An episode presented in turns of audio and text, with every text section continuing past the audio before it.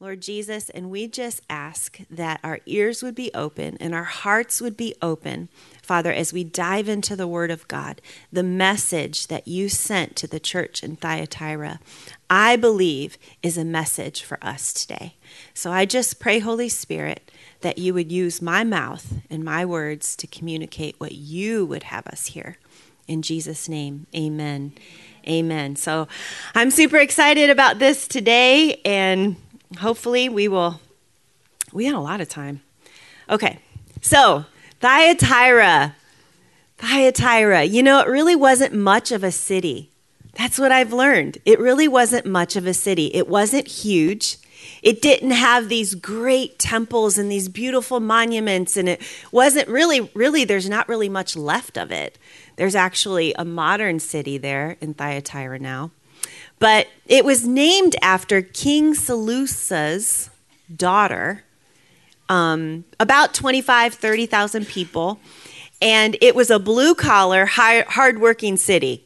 And we can all relate to that, right? Because we're in the blue collar, hardworking area of northern Ohio. and so that's kind of what Thyatira was like. And it was sat on the Romans Road. If you could put that map up, Martha, you can kind of see where it is. See, we're going around in a circle, kind of. And Thyatira was just east of Pergamum and north of Sardis. So Sardis is where we'll go next time. But Thyatira was basically built there to be a military outpost to protect Pergamum. Remember, Pergamum had a lot of government, they had a beautiful temples, they were kind of like a, a major city.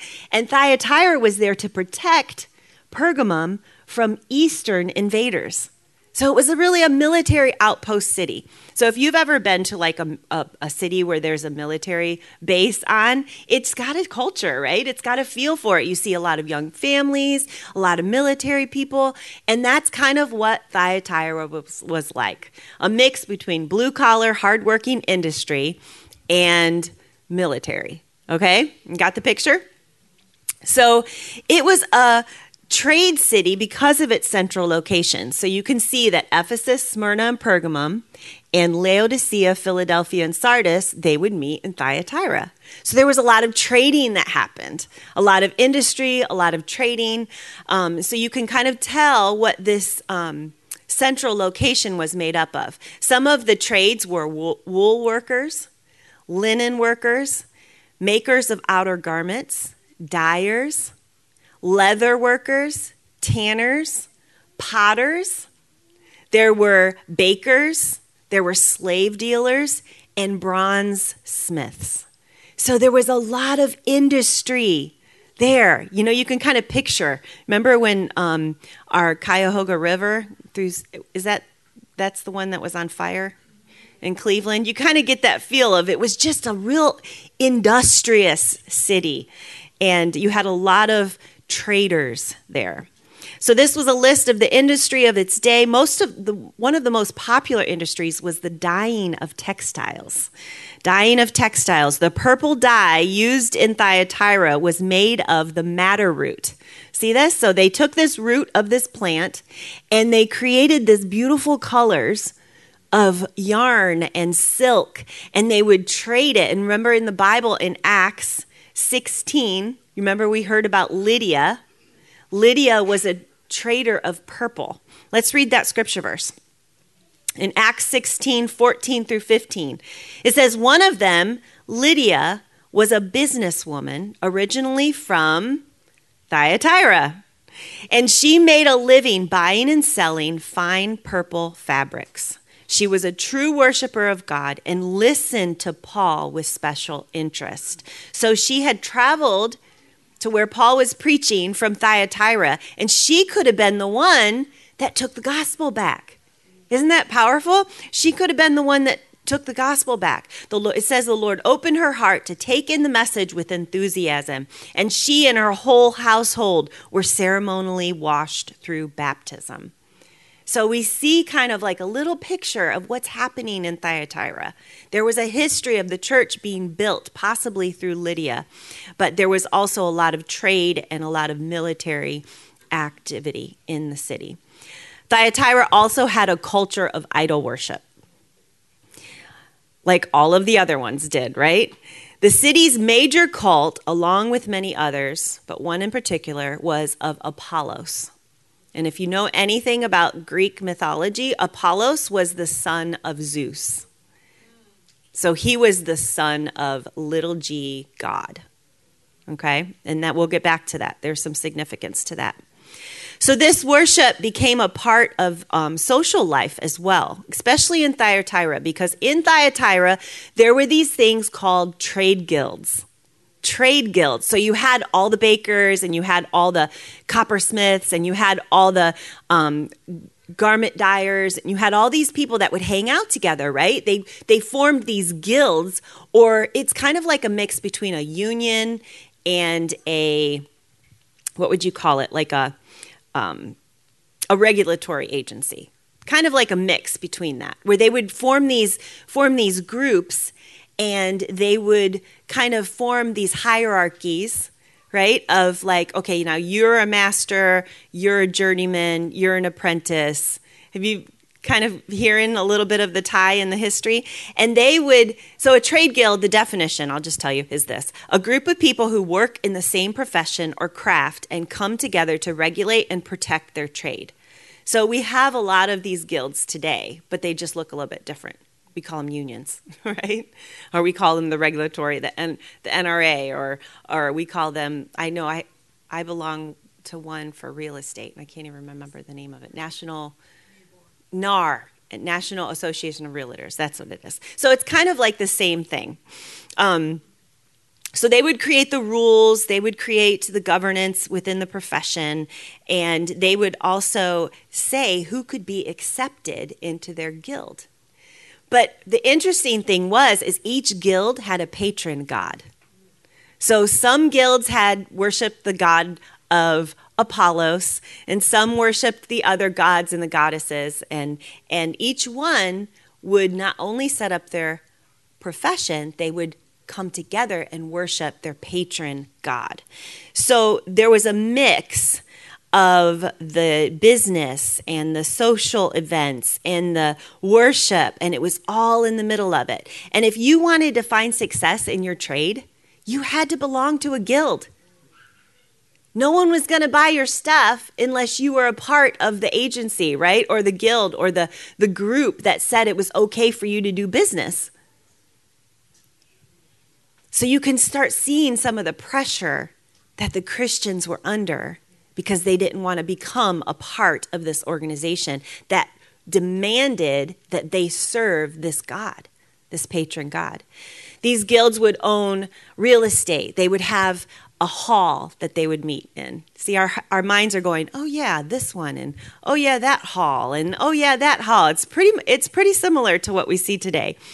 So they would they would have meetings in these and social events in these halls, and they would always end up being a form of idol worship, a form of idolatry, with sexual immorality involved in all of it. And so, if you were not a part of this, you would be blacklisted. If you were not a part of the network, you would not have any income, basically. You wouldn't be able to support your family. So, these Christians were beginning to feel the persecution in Thyatira. So, knowing the history of Thyatira, we can read the first verse of the letter and gain some understanding. You ready? Let's go to Revelation 2, verse 18. Remember, Jesus is speaking to the messenger of the church of Thyatira. The messenger, some versions call it the angels, they're talking to the pastors. These messages were to the pastors. So they were the leaders of the ministries and they were given instruction to give to their people and to their churches. And sometimes it was personal instruction, which you will see here. It says, These write down my words and send them to the messenger of the church in Thyatira. These are the words of the Son of God. Now, that one line of Jesus, and it's so significant, so personal to the people of Thyatira. To the one whose eyes blaze like flames of fire, and whose feet gleam like brightly polished bronze. So in this letter, remember through all the churches, first he introduces himself. And every time, every letter, it's different. He introduces himself differently. It's all a part of the chapter one, right? Revelation of Jesus. And this one was very significant because he presents himself as the Son of God. And if you go back to Revelation 1, it's very similar, but he's presented as the Son of Man. Okay? So there's a little bit of a difference there. But the Son of Man, every time God is references Jesus as the Son of Man, he's speaking of his humanity. He's reminding us that Jesus came and he took the form of a man. And not just that, he came, he humbled himself. God became man. He humbled himself. He put himself in our shoes. And that's the significance of him being called the Son of Man. But this time, this time, it was important for Jesus to be declared as the Son of God. The Son of God. He's speaking of his deity. He's saying, I have God's nature. I am God and I am of God, right? In direct opposition to Apollos. See? Jesus got on the scene and he said, Oh no, that is not the Son of God. I am the Son of God. And so these letters were so personal to the people that would be listening to the being them, them being read to them. And I just think that's so amazing and so awesome that Jesus is so personal in our life. This word, this word says something so personal to me, and it says something so personal to each of you every time we open it because he has a message for us, right?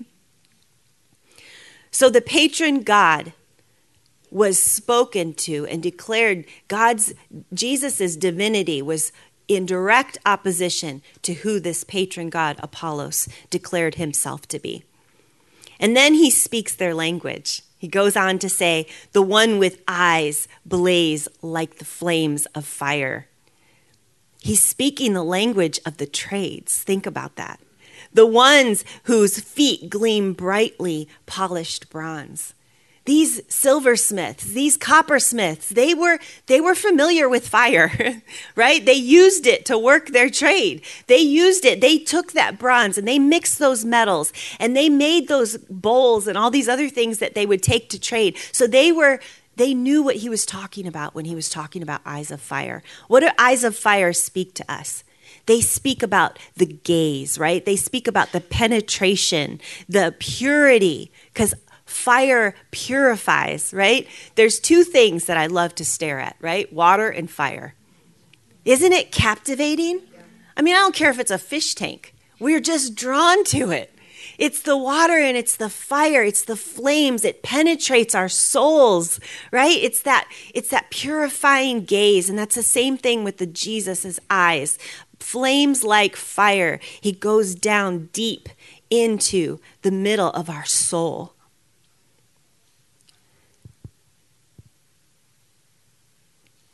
The feet, the bronze feet. See, bronze is heavy metal. I, I wanted to find a piece of bronze and just throw it around here because it's heavy. It's heavy. And the, the, his feet always speaks of judgment in the Bible. Throughout the Old Testament, all the way to the New Testament, when he's coming with feet of bronze, he's talking about coming with judgment. But here's the thing here's the interesting fact about bronze is it's so heavy, he's not coming fast. His judgment's not coming fast. He's slow to judgment. He's slow. He's giving us time to repent. Do you see what's happening? The craziness in the world? Jesus is giving us time to repent. He's giving his church time to wake up. He's giving us time to go, oh my gosh, I don't know how I missed that oh my gosh, I got to get things in order. Oh man, I repent, Jesus, right? He's giving us time because his feet of judgment are heavy and they're slow. And he doesn't come and crush us quickly, he, but he gives us time to get things in order. And that's what he's saying. He's saying, Man, I see your heart. I see into, into your soul. And I'm coming, but I'm coming slow. So get things together. Get things together. So let's so this knowing that first couple sentences from Jesus in that letter, we know that he is not presenting a weak message to the church of Thyatira. And that's one of the main reasons I could not preach that on Mother's Day, right? Couldn't preach about Jezebel and killing her children on Mother's Day. but but we'll see when we get into this word that it's a it's a strong message to the church.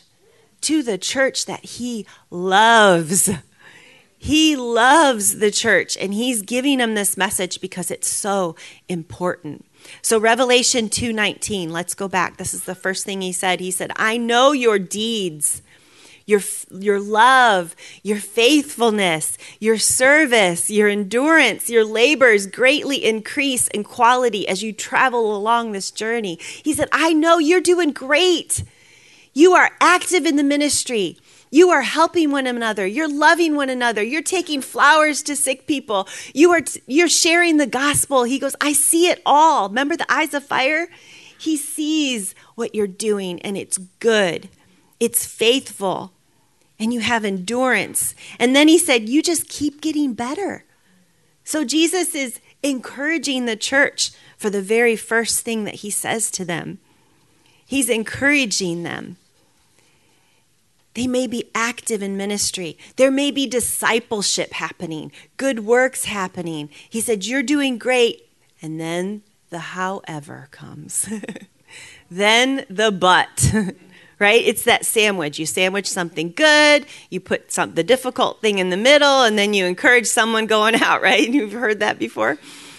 He says, but in Revelation 2 20 and 21, he said, however, I have this against you. You have tolerated that woman Jezebel. Oh, this might be one of the these these two verses here might be a couple of the hardest verses in the Bible, honestly. He said that woman Jezebel, who is a self-anointed prophetess and who misleads my followers to commit immoral sexual acts and to eat food prepared for idol worship. Verse 21 I have provided her enough time to turn away from her indecency, but she refuses to turn from these immoral acts. Those heavy feet. He's trying to give her time, right? He's given her time. Those heavy feet of judgment. He's saying, I've, I'm trying to get her to pay attention. I'm trying to get her to stop. But she's leading my people astray he calls out the woman Jezebel. In two earlier manuscripts, the two earliest manuscripts of the New Testament actually call her your woman. So, if you think about it, this letter was sent to the who? The pastor. And his woman would have been his wife. Yikes. So this was a heavy letter. We don't know this for sure, but there's a grammatical Greek, what do they call it? Preposition, or I don't know. That's so wrong. But Adrian took Greek in college. Do you remember any of it? No. no. but there's a word there that that woman can be translated to your woman. So Jesus could have been talking to the pastor's wife. And the pastor's wife could have, and it says here that she was leading people astray, telling them that it was okay to commit these immoral sexual acts and to eat food prepared for idol worship. And if you look at Jezebel, her name probably wasn't Jezebel. Like, do we know anybody named Jezebel? There's a reason for that, right?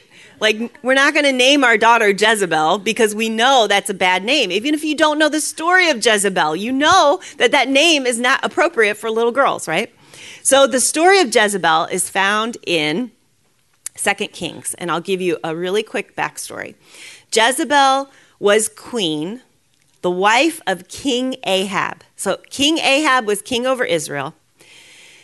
And he married Jezebel. She was a Phoenician. She was the king, the king of Phoenicia. I might be saying that wrong. His daughter. and she was ma- given to Ahab in marriage as like a peace treaty, right? They would they would exchange wives, and so their countries would be related then, right? And they wouldn't have any reason to fight. And so Jezebel comes into the nation of Israel, and she brings her idols. She brings Baal, she brings Asherah. And what does Ahab do? He adopts these idols. And it says in the Bible that he actually built an altar to Baal.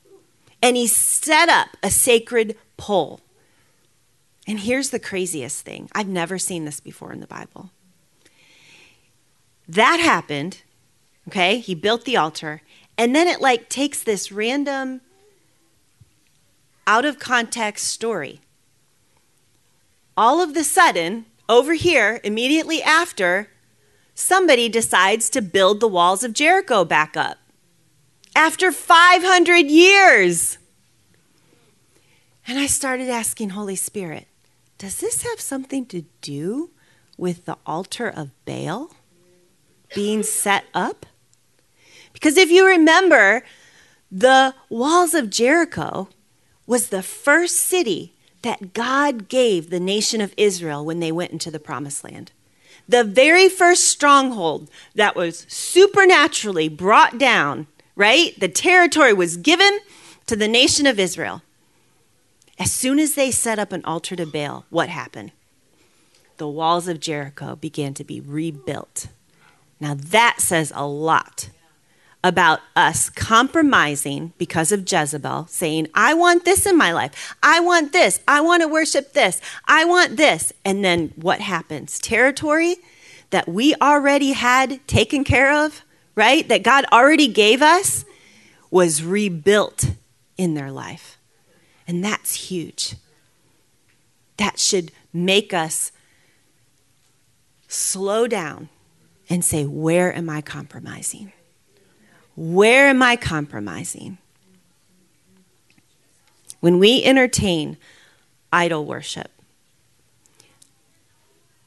later in the chapter, we'll see that God calls it the deep things of Satan.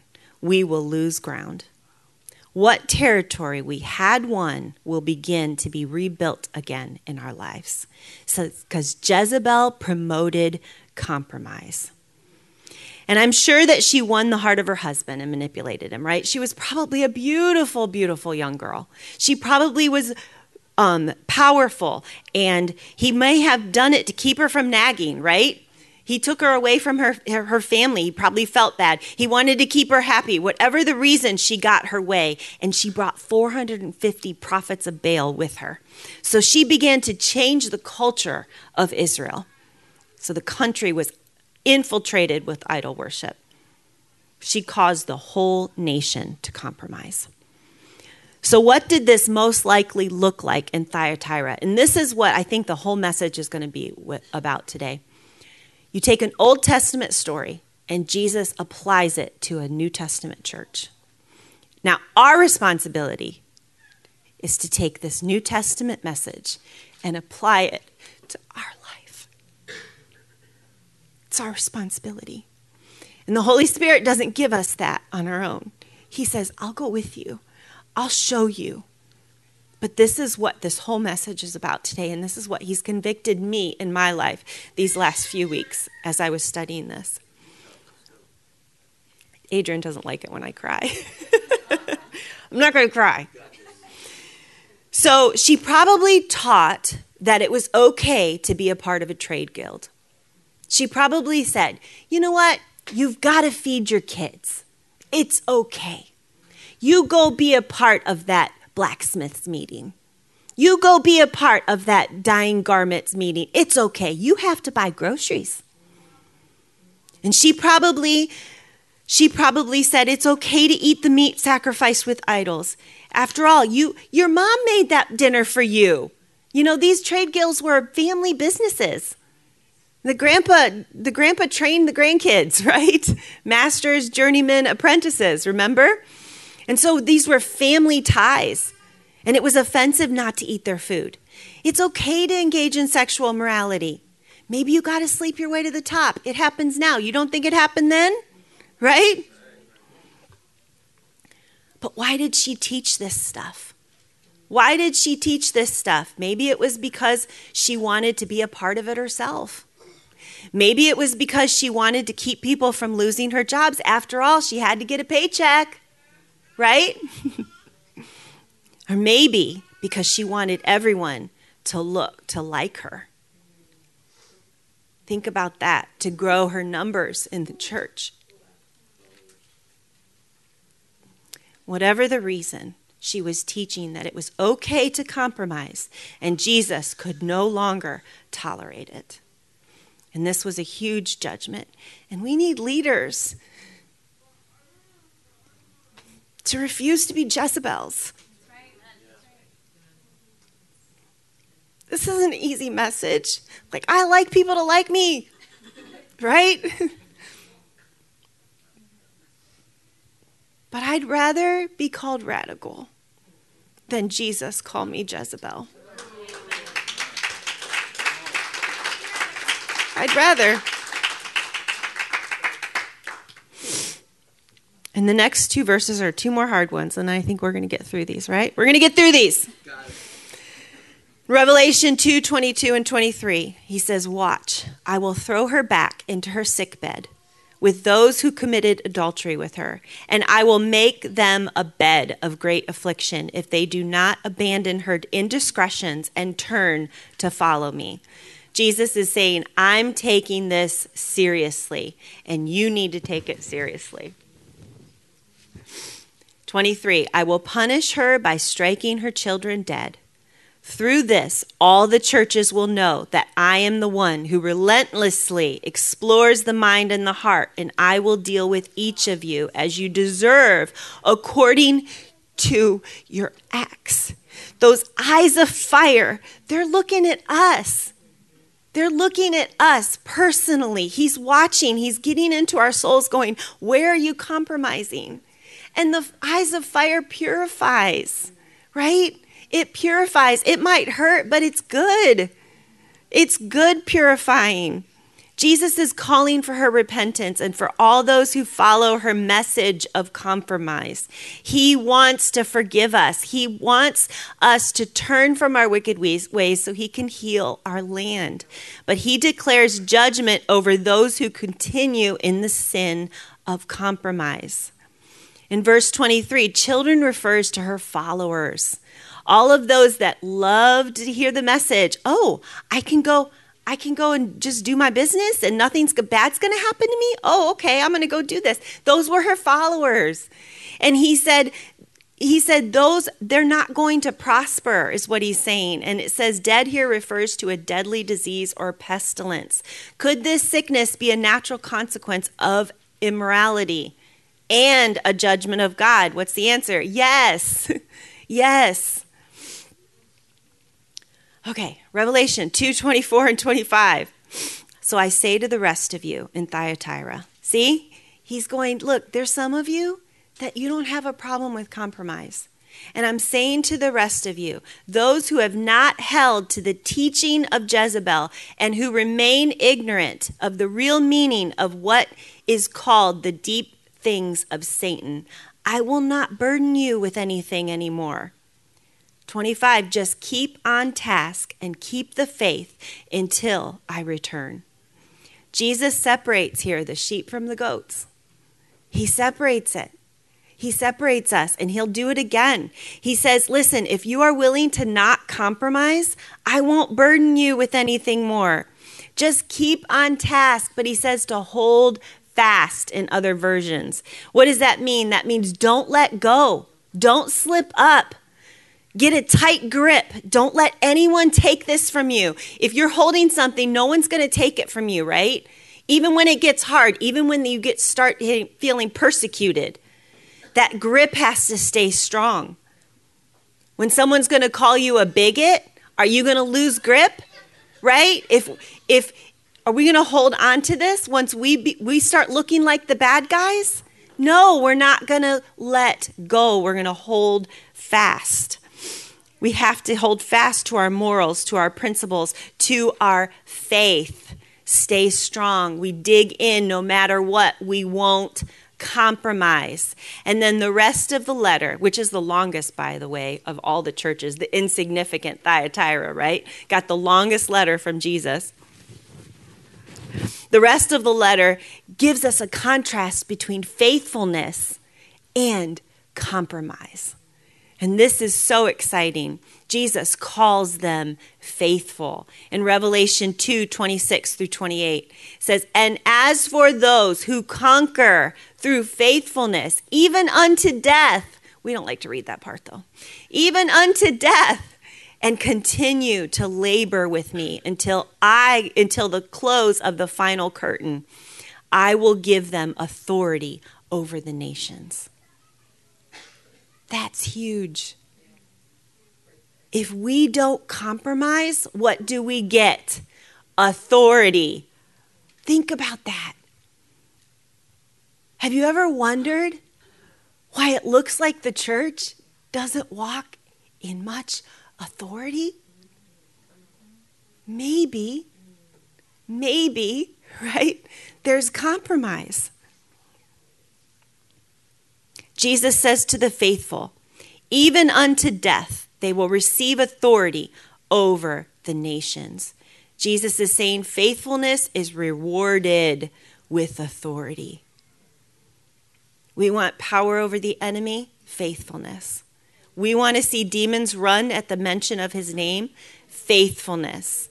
God says faithfulness is rewarded by authority. And then in 27, it says, shall rule. What is that talking about? That's like ruling like a shepherd. Think about a shepherd with sheep. God is saying, You're going to rule.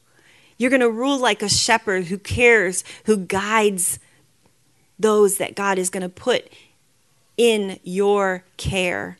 With an iron scepter, those in another version it says a shepherd's staff made of iron.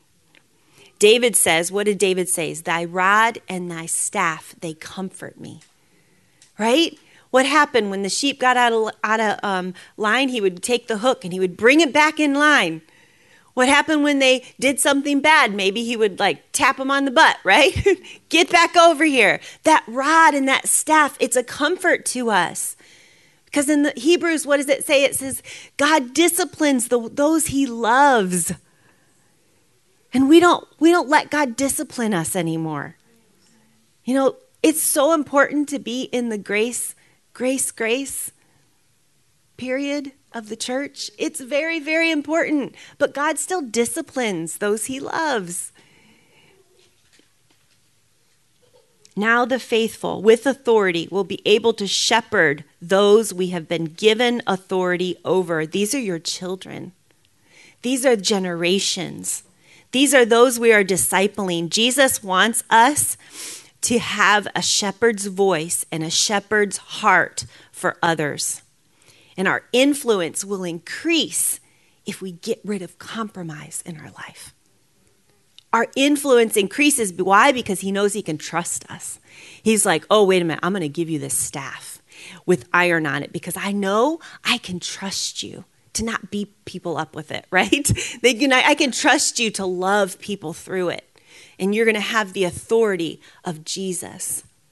You know, I was walking this morning and praying about the service and really feel like the Holy Spirit is in this for me personally. And I'll share a little bit later. But I really felt like some of you in here are going to start running for school boards the authority that he's giving you, you're going to be on the school board. And if God's been speaking you to you about that, you need to obey. Because he's going to give you that authority. City council, yeah. If God's been speaking to it, you need to obey. He's going to start putting his people who don't compromise in areas of authority so that we can influence and bring Jesus into our world. You think the enemy's backing up right now? He's advancing because we're giving him room.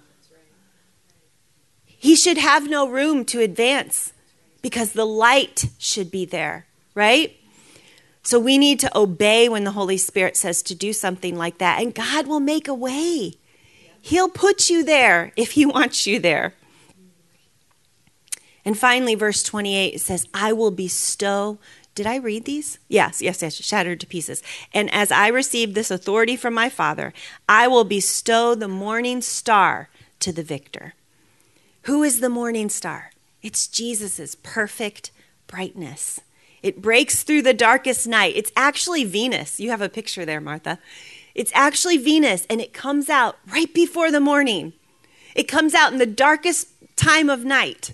And you can go out if you're ever up that early and look for Venus in the, in the sky. And Jesus declares, right when it's the darkest, I'm going to give you this morning star, and you're going to pierce through the darkness with the light of Jesus that lives inside of you. You will shine in the darkness.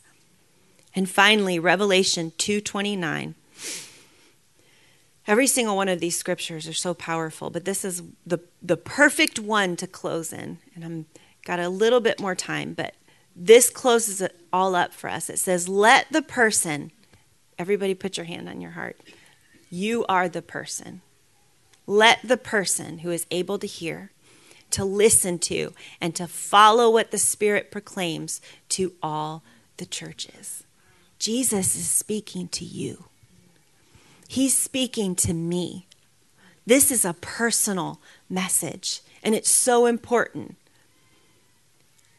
It's to all of us, to every church, to every age, to pay attention to the urgency of this message. And the message is, no compromise, stay faithful. Jesus is saying, listen up. This, this message is for all churches. And what is he saying? I've really been asking this for to him. I'm like, Jesus, I see all these temples and these gods and the sexual immorality and you know, I'm looking at my life and we don't we don't see temple idol idols temples to idols and we don't we don't sacrifice meat to idols and do you want me to stop eating meat? I mean, that's not it. I know that's not it. And you know, I've been having these conversation with the Holy Spirit. And even in Acts, there's a scripture verse where where Peter gave a message through Barnabas and Silas, and he said, Just tell the Gentiles not to eat any food sacrificed to idols, don't drink any blood or eat any animals that were strangled, and don't, don't take part in any sexual immorality. And I'm like, Well, I don't do any of that. I guess I'm good, right? And then he said, What are you consuming?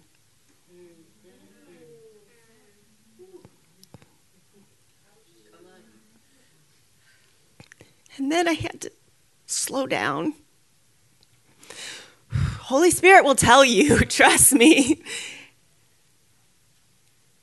There was a moment a couple weeks ago, and Olivia's here. She's had to deal with me. I've been a little radical, little radical stepmom all her whole life. but a couple weeks ago, I had my grandbabies over, and I was putting them to bed. Tommy, three three year olds, so much fun. I love them, but they it really should they remind me how old I am. Whew. So we had the mattress down on the floor, a toddler bed, a little I don't think I put any in the crib. I had two mattresses on the floor.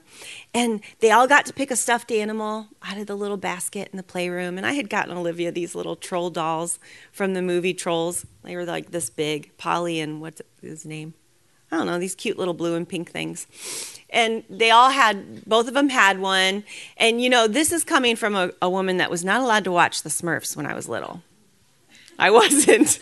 My mom and dad did not let us watch the Smurfs. So you'll understand in a minute. Right, April? No Smurfs. So I put them to bed and I prayed with them and I loved them, kissed them, and, and I left. And the Holy Spirit said, You just put your, oh, they had, they were holding the trolls don't judge me for this. This is my personal word from the Holy Spirit, okay? He said, "You just put your bed, your kid, your grandbabies to bed with the demons." And I went,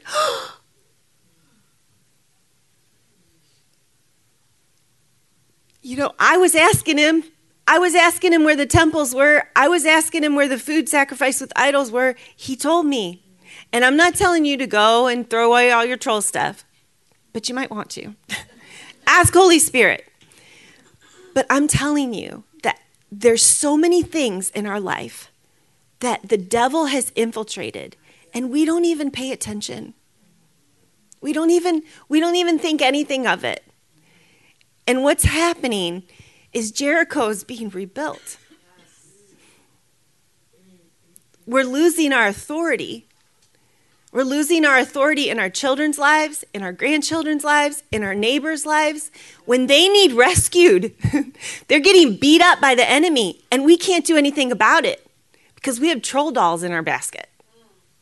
Do you know what I mean? I know that's radical. I know I know it's radical, but I'd rather be radical than be Jezebel.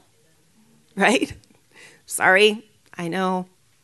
You can all talk about me later. I don't care. I love you anyways.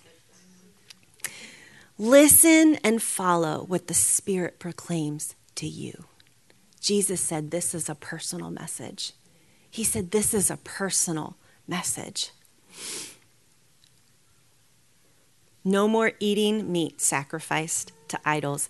Be ready for June, guys. You can already feel it coming. June is coming, and June is a month that was, for thousands of years, was a sacred month of idol worship. It's been it's been historically like for thousands of years, June has been the month for Satan worship. And I don't have all the details. Yeah, there you go.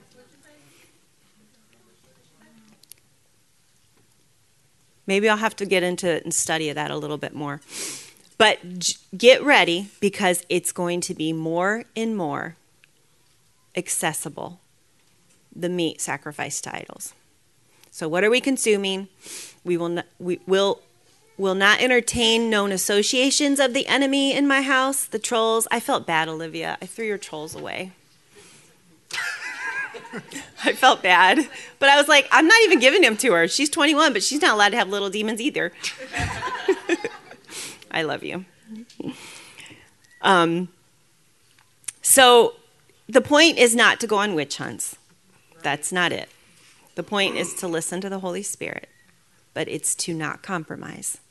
What am I listening to and following what the Holy Spirit proclaims to you? Don't be let Jericho be built, rebuilt in your life. God gave you that territory and He wants to give you more.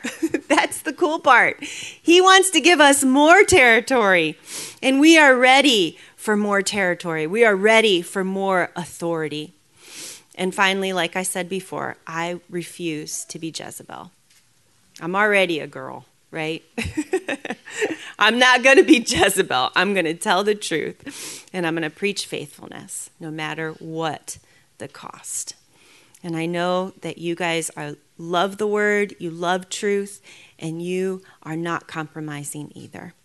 So, what I wanted to do as everybody stands up today is I wanted you to just have an opportunity to ask the Holy Spirit to begin speaking to you. You know, our heads are so thick sometimes. You know, our souls are so like heavy sometimes. It takes like days and weeks, moments of contemplation with the Holy Spirit for Him to be able to go, This in your life, this in your life. Because remember, He's a He's a quiet voice. He's a gentle, he's a dove, right? He doesn't come with a bulldozer.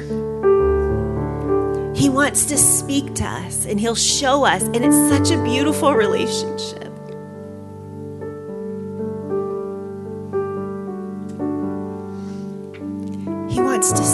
Softly with eyes of fire and show us where compromise is causing us to lose authority.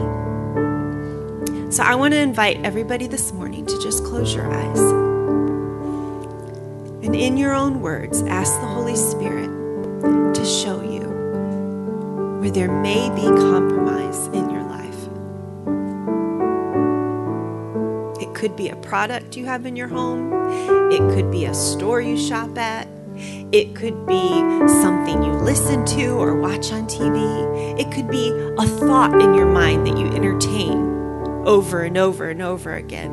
It could be bitterness or unforgiveness, whatever it is. The compromise is what Holy Spirit wants to deal with this morning in all of our lives.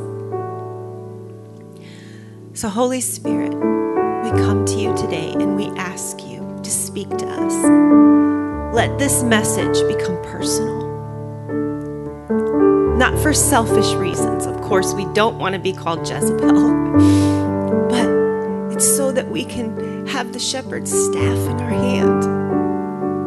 So we can lead more and more people to Jesus so we can stand for truth and be the light for our grandkids who are being bombarded by the enemy.